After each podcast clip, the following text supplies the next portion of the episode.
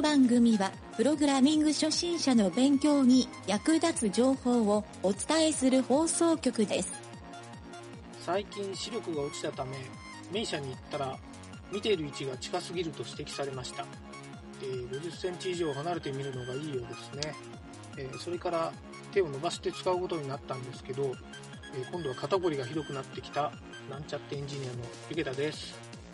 なんちゃってラジオ始まるよ。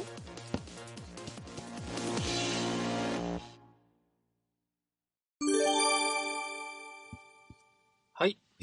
そんなわけでですね、このコーナーは、ワンポイントアドバイスのコーナーということで、毎回、いろいろなプログラミング学習のためになるというか参考になる、プログラミング学習の参考になることを、いろいろ話していけたらなと思っております。今回はですね、プログラミングを学習する前にパソコンが詳しくないという人が結構いらっしゃいますね。はい、今回はそんな人に、聞いてもらいたい内容をお話しします。まずはですね、パソコンに詳しくない人で、プログラミングを学びたいっていう人は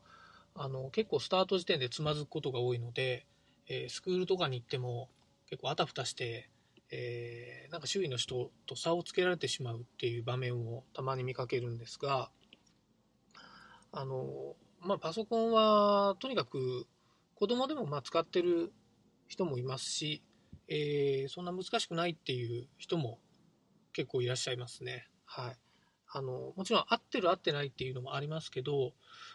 パソコンが詳しい人と詳しくない人の差ってどういう何があるのかなと考えてみたらですね、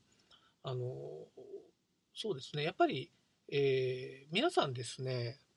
多分パソコン苦手という人でも自分の会社の、職場のパソコン、自分が使ってる仕事のパソコンとか、自宅で趣味で使ってるパソコンみたいなのは多分普通に使えてると思うんですね。でその普通に使えてるっていうのはおそらく中のアプリケーション、1つか2つぐらいをメールソフトとエクセルだけとか、そのぐらいなら使えるっていう方がいるけど、実はパソコン自体はそんなに苦手で、なんか壊れても自分で修理できないっていう、人が多いと思うので、そういう人はどうしたらパソコンに詳しくなれるかなっていうのを僕なりにちょっと考えてみたんですけど、これはですね、ざっくり言ってしまうといろんなソフトウェアを触ってみる人がやっぱりパソコン詳しいのかなと、はい、思いますね。僕も実は社会人になるまではあまりパソコンを触ってなかった、中学生ぐらいの頃に、ゲーム機として親に MSX を買ってもらって、ベーシックをひたすらプログラミングするって時期はあったんですけど、Windows が出ていわゆるビジネスでパソコンが使われだしてからというのは僕はあんまり触ったことがなくて、初めてゲーム会社に就職した時にマッキントッシュを与えられて、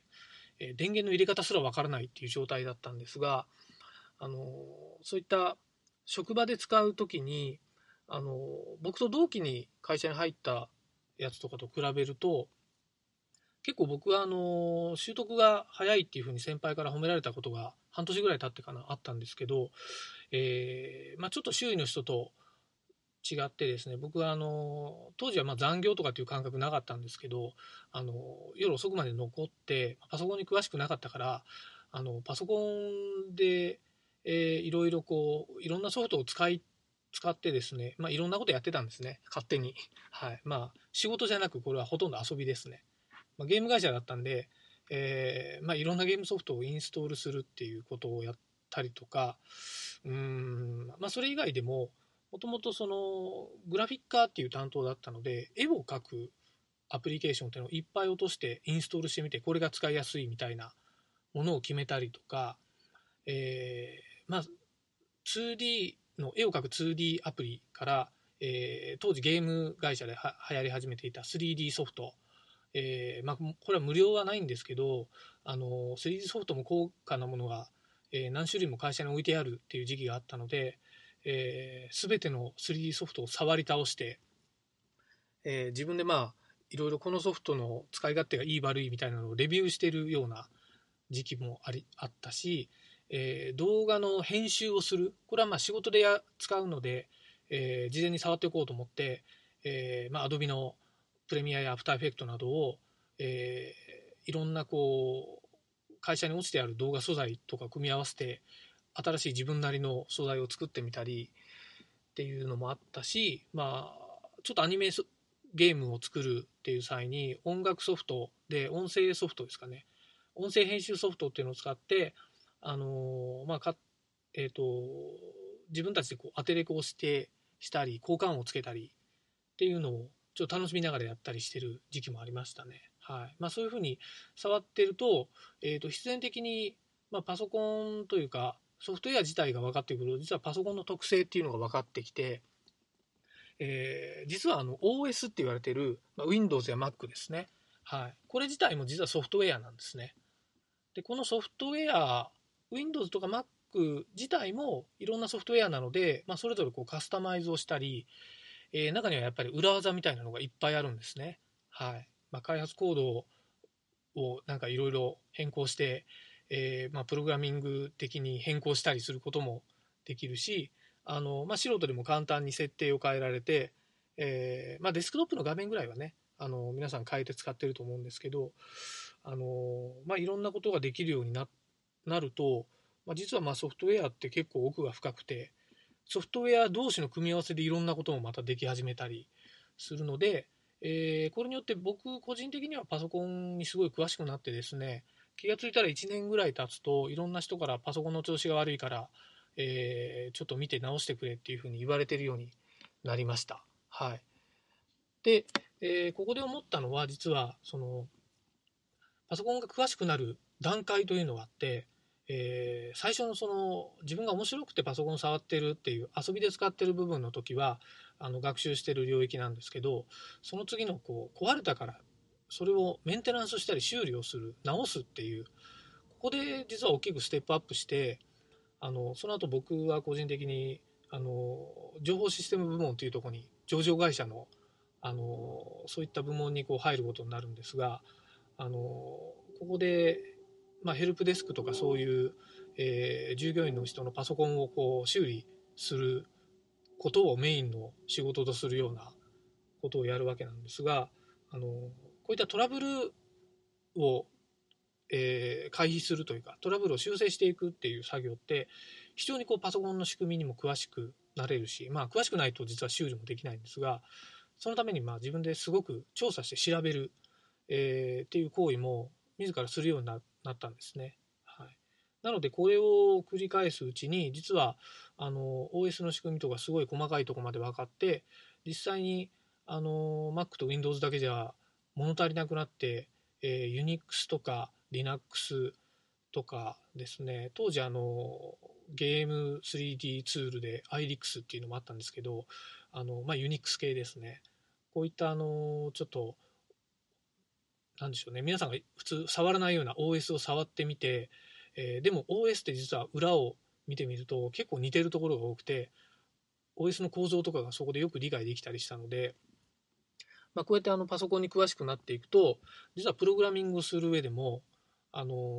最初の頃はあんまり関係ないですけど、メモリー管理とか、なんでソフトウェアがハングアップするのかとか、そういう原因とかもまあまあ分かるようになってきてですね、非常に自分がプログラミングを今後勉強していくっていう時の参考になる、大きな要因だったと思いますね。なのでプログラミングを始める前にですね、実はそういったパソコンを詳しくなるっていうことは非常に重要なのかなということが、僕はちょっと実体験であったので、今回はそのお話をさせてもらいました。以上でございます。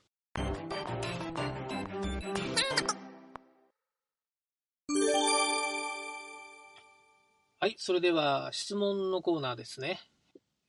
今回もですね、テラテイルの、HTML というタブの未回答から、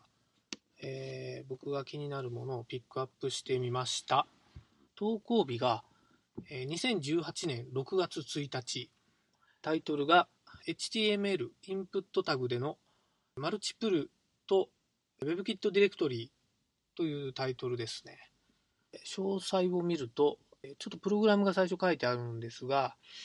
HTML でインプットタグにタイプファイルっていう属性をつけて、この後ろにマルチプルっていう属性と WebKit ディレクトリという属性2つ登録してやって、JavaScript でそのインプットタグのオンチェンジイベントに対して、中身を取得できる、ターゲットファイルですね。はい。これをセットしている状態なんですが、ちょっと記述したコードに対して、ここにディレクトリをドロップ&ドラッグ、またはファイルを選択から、ディレクトリを選択した場合、その中身すべてのファイル情報を取得できたのですが、複数になったり、ディレクトリではなくファイルを取得させようとすると何も動いてくれません。マルチプルとWebKit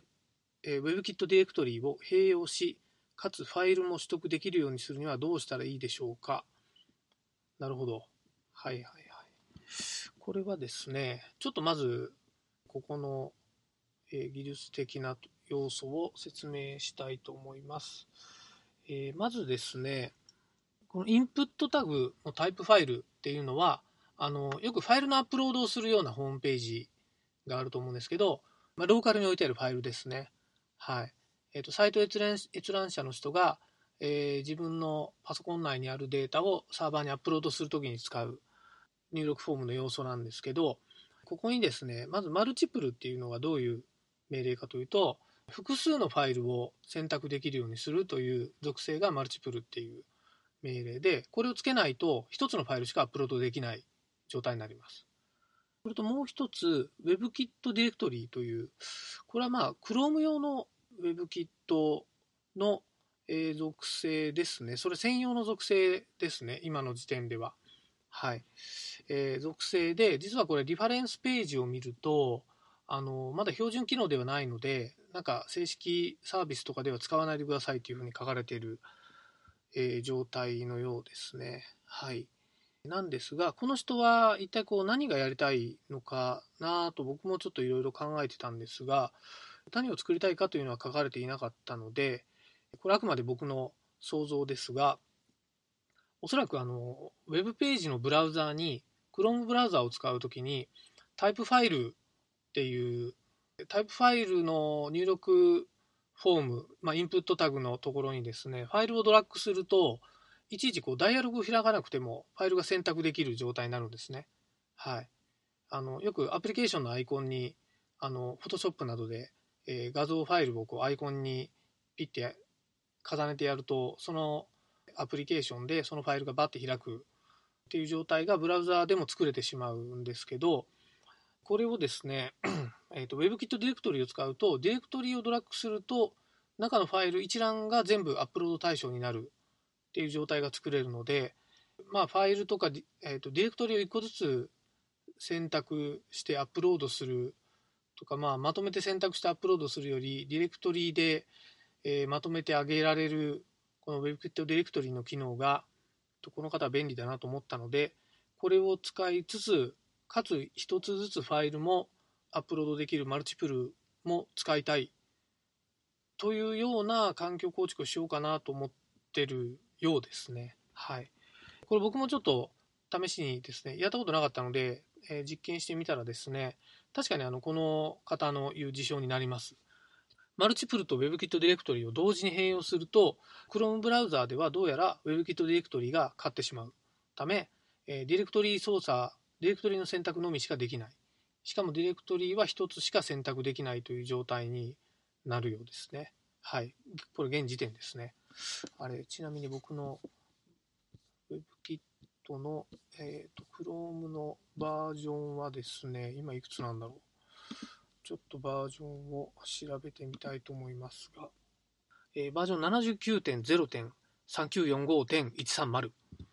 79ですね、バージョンが。はい。ということなので、この時点でできないということは、今後も多分できる見込みは低いんじゃないかなと思われますね。はい。で、じゃあ具体的にですね、この方がやろうとしているファイルとディレクトリを同時に選択するにはどうしたらいいでしょうかという質問なんですけど、これは現時点では多分難しいでしょうね。まあ、できないと考えた方がいいと思います。どちらかというともうマルチプル、まあ、他のブラウザでも使えるマルチプルっていう方をメインにしてファイル、必要な上げるファイルだけを選択、ユーザーに選択してもらうっていうサイトにした方が安全かつ今後のブラウザーのバージョンアップなどにも影響されにくいサービスになるのかなと思うので、あまりこう便利だからといってこの単体でしか使えないような機能を使うというのはあまり賛成ではありません。はい。ちょっと今回ですね、普段僕もあまり聞いたことない機能だったのでご紹介してみました。参考になりましたでしょうか。以上です。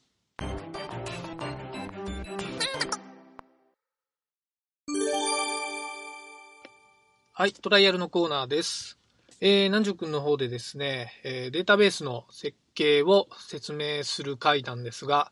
ちょっと長めになっております。で、資料とかもですね、ラジオのため、見せられないので、ちょっと分かりにくいかもしれませんが、とりあえず聞いてみてください。じゃあ次はあれか、いよいよ本題のデータベース設計、これを説明してもらおうかな。データベースなんやけどね、まずは、顧客マスターテーブル、日報の記録テーブル、まあ、これは実際に日報を入力するテーブルとユーザーマスターテーブルで、あとね、これを自分がいつもこうテーブル作るときに決めとんやけど、区分のマスターテーブルって言って、例えば、地域とか東京都とか、まあ言ったら四国とか九州とかそういうこう地域の区分とか、お客さんで言うと、株式会社とか有限会社とか法人化とか個人化とかそういうこう区分も入れとるのを一つのテーブルにまとめていつも管理してるんやけどね、そこから該当する区分を取ってきて、まあ言うたら画面に表示させていくっていう流れをしてるんやけど、そこの区分のマスターだけを入れる、管理する区分マスターテーブルっていうのを、一つ加えたんよ。管理するところでね。あとは、最後はちょっとこれは今回はまあ実際ねちょっとまあ後になるかな。基本的な機能以外のとこになるかもしれんけど、運用のコントロールマスターっていう、ちょっとまあこれ説明なかなか難しいんやけども、例えば日報の番号は一応日報のマスターテーブルに入れとんやけど、って言ったらいいかな、例えばこう領収書番号とか請求書番号とかあるやろ、そういったものを管理する、こう番号管理っていうしたりとか、マスター ID の管理、例えばこの人は50番から100番まで割り振りましょうとか、そういったお客さんごとに番号の範囲を指定したりとか、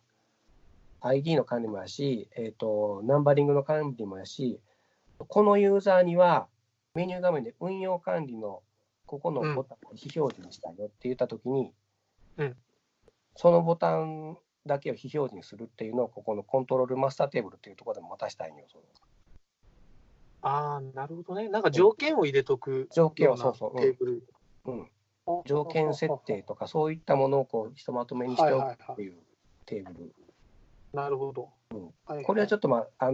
後で基本の文を作ってから、後でまあ付け足しみたいな形になってくると思うんやけど、セキュリティ面とかそういった面とか考えていうことの分で、基本一応その5つのテーブルを作っていこうかなと思っとるんやけど。なるほど。で、一応まあとりあえず基本のとこで、顧客マスターテーブルは、まず、よくあるのは、顧客番号と言われるお客さんの番号を決めるよっていうところと、あと、お客さんのまあ基本情報、名前とか会社名とかっていうと、あと住所とかね。で、自分が決めとんのはね、鍵としとんやけど、データベース、そこの情報を登録した登録の日時で、登録したユーザーは誰か、登録ユーザーね、あと、更新した日時はいつか、更新したユーザーは誰か、それから、データベース、このお客さん入れなきゃときに、削除フラグ、デリートフラグっていうのを一応かけて、実際はデータはあるんやけど、ここのデータ削除しましたよっていうのをつける削除フラグっていうのを一応つけるようにしてる。これはよく前の会社で論理削除って物理削除、実際にデータベースから、データ自体を実際に消すんじゃなくて、表面上は見えないようにするっていう、消しましたよっていう印をつけるっていうところを一応、そこの項目を入れとんやけど、それを自分なりのルールとして、テーブル設計率も決めて、それを入れといた。はいはい。これちょっと質問なんやけど、ちょっと細かい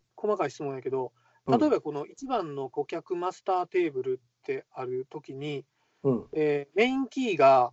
顧客マスター番号で、いわゆる ID やと思うんよ。で、これ、多分プライマリーキーになっとると思うんやけど、この場合、論理削除をつけとるということは、いわゆる過去履歴が残っていく形やろ。で、残っていく形のときに、メインマスターキーってかぶってくるよね。ってことは、メインマスターキーと、レジストキーは同じ値になるはずやんか。メインマスターキーと変わることってあるかな。メインマスターキーとレジストキーそう。顧客マスター番号って、いわゆる ID の主キーになっとる、メインキーのところと、レジストタイムって書いとる登録日時って、同じになるんじゃないかなと思うんやけど、常に。で、更新日時が変わってくる。更新日時が変わる。一番最初登録したのが登録日時。で、何が言いたいかっていうと、主キーが、ID がメインキーになっとるから、論理削除つけて、次の登録、この同じやつを更新登録したときに、マスターキーがかぶっとるっていうふうにデータベースが判断されんかな思って、登録自体はできると思うんやけど。更新かけたときに。更新かけてアップデートするいうことやろ。そう。アップデートかけたら、履歴は残らんやろ。上書きされるから。アップデートかけたら、アップデートかけるときは、更新日時のところだけ上書きされるけん、アップデートされるけん。レジストタイムとレジストユーザーはもう更新かけん。そうやろ。じゃあ、まず俺の最初の質問は、ID のメインキーとレジストタイムっていうのは、もう、常に同じになるはず。リストキーとリスト更新されんから。アップデートしても、更新されんから、常に同じはずや。同じ。アップデートしても。で、これが1点。と、もう1個は、論理削除フラグをつけとるっていうことは、過去履歴を持ちたい。削除しても消されないようにする。っていうと、過去履歴はあんまり意味がない。過去履歴を持つ意味はない。過去履歴っていうのは、アップデートタイムとユーザーってこと？アップデートタイムとユーザーで、例えば、この顧客マスターを3回更新しました。過去3回の履歴3つ分を見ることは、今のアップデートの概念から言うとできん。もう直近の分しかできん。なるほど。じゃあ、最新のしかできんと。それを持つときに、これデータベースエラー出るなと思ったんよ、普通に。そう。メインキーの次にサブキーを用意してないと、アップデートエラー出るなと思っただけなんよ。上書きになるな思ったけん。上書きするんやったらええわ。上書きする。これはもう直近のしか出んようにする。履歴は持たん。それもの時に、レジストキーとアップデートタイムが違うってことで更新された。初めての投稿開運を判断できるっていう意味。判断できる。なるほどね。OK。一応、そこまで、その履歴は、もう今回、もたさんも直近の分だけっていう形です。なるほどね。了解。それが分かればいいわ。で、何だっけ？顧客マスターがそれかな。あとは、ユーザーマスターも基本的に同じような流れなんやけども、ユーザーのっと待ってな。ユーザーの ID、ユーザー番号ね、うん、それと名前。うん、まあ、あとは、例えば、まあ、E メールとかそういったものを含めて、うんうんうん、あとはさっきと同じ、登録日時、登録ユーザー。うん。うん、あと、更新日時、更新ユーザーとサブスクラブはもうどれも入れるっていう流れにしています。うん、で、もう一つの日報の記録テーブルなんやけど、うん、これも一応、まあ、番号、連番打った番号、うん、まあ、これジャーナル番号っていうふうに決めて、あとはそこに、さっきの1番目でテーブルで決めた顧客マスターの、うん、テーブルから、まあ、カスタマー ID、カスタマー、顧客番号、うん、そこを引っ張ってくるというところ。登録する項目が1つ。あとは、例えばもう、あとはもう日報の項目やね、各日報の項目、うん、対応したい。日時、タイトルとか内容とか、うんうん、そういったものを入れて、最後はもう同じ、登録日時ユーザー、更新日時ユーザーと削除グラフっていう流れにしています。うん、あと、区分の方なんやけども、うん、区分はこれね、カテゴリーマスターテーブルですね。うん。はい。区分マスターテーブルというのがあって、さっき言った、まあ、地域とか、そういった区分を入れておくテーブルで、これはね、うん、カテゴリーナンバーとカテゴリーキー、この2つを主キー、プライマリーキーっていう、なるほどね。はいはいはい、形にしてるんよ。うん、例えば、カテゴリーナンバー1で、カテゴリーキーが A とか、うん、カテゴリーキーが B とかっていう形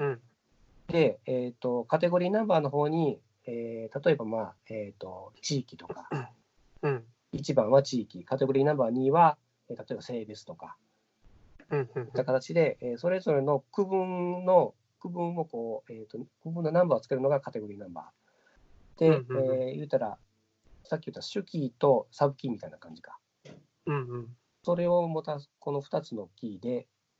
項目で持たす。あとは、それぞれの項目を入れて、うん、最後は同じ登録と更新と削除フラグっていうのを、うん、日時とユーザーを記録するっていうのを、入れています。うん、こんなところ。なるほど。そういう、まあ、データの構成にしていますね。はいはいはい。なんか、ポイントとかってある？他に。これ、自分 SQL サーバーで、今回ちょっと MySQL でしたんやけど、うん若干ね、うん、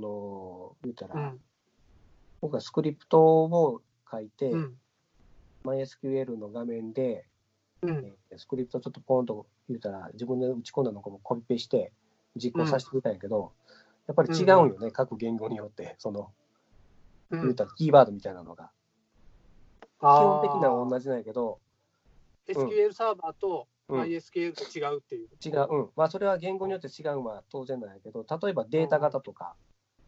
うん、ああいうところ、うんうん、ちょっと違うところがあるなと思ってる、なるほど。うんまあ、基本的にその数値型といわれるインテジャーといわれる 数値を入れるのと、はいはいはい、文字列を入れるキャラクター、うん、で、まあ、デートタイムとかデートとか日付を入れる分とかは、うんうんう